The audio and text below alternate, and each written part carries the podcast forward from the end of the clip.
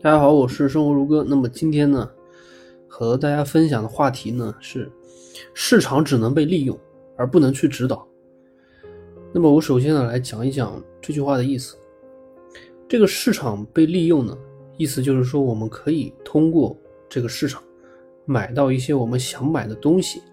比如说通过证券市场，我们就可以买到这个公司的股票，啊，我们就可以成为公司的股东。它是一个中介的功能，有人卖出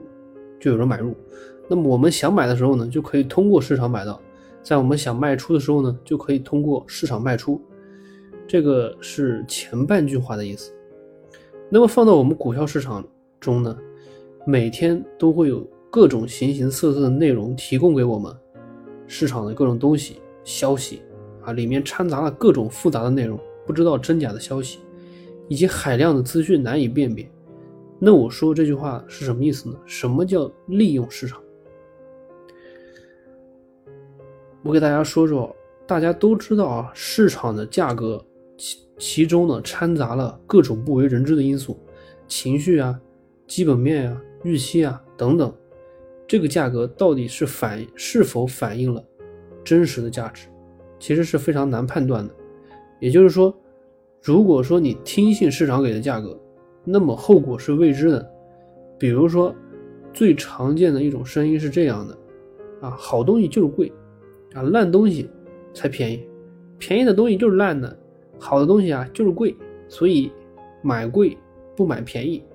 我相信你肯定在相关的消息上听过这个内容，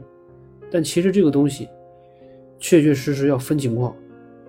相信这个东西的人呢，认为市场的功能非常强大啊，市场给高估值就是因为东西好啊，市场给低估值是因为东西烂。这个东西有个天然的弊病，就是认为市场是有效的，但其实市场，尤其是在中国市场，各种东西都不是因为价值发现，而是因为各种各样的人的情绪啊、机构的操作呀，很少有人去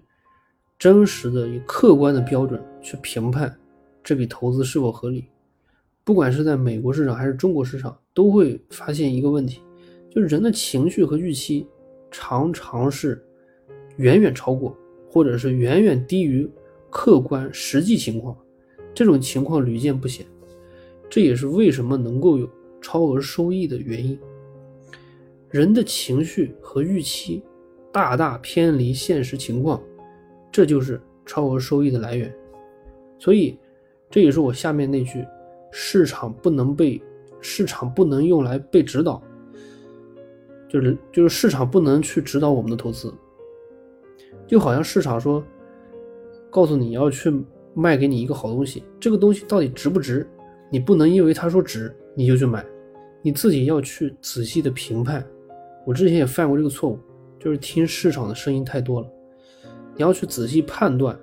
公司如果说没有上市，那么这个价格你是否愿意买入。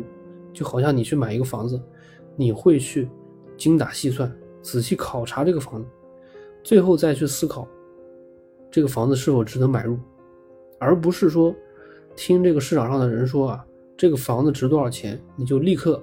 马上就买了，这是不对的。所以这个我刚才说那个那句话第一句话的这个意思，整体的意思应该是这样：当你分析完了这个公司啊，认真研究好它的那个价值，确认好想要买入的价格的时候，这个时候如果说市场给了你很好的价格，你就可以买入，同时跌的越多你买的也越多。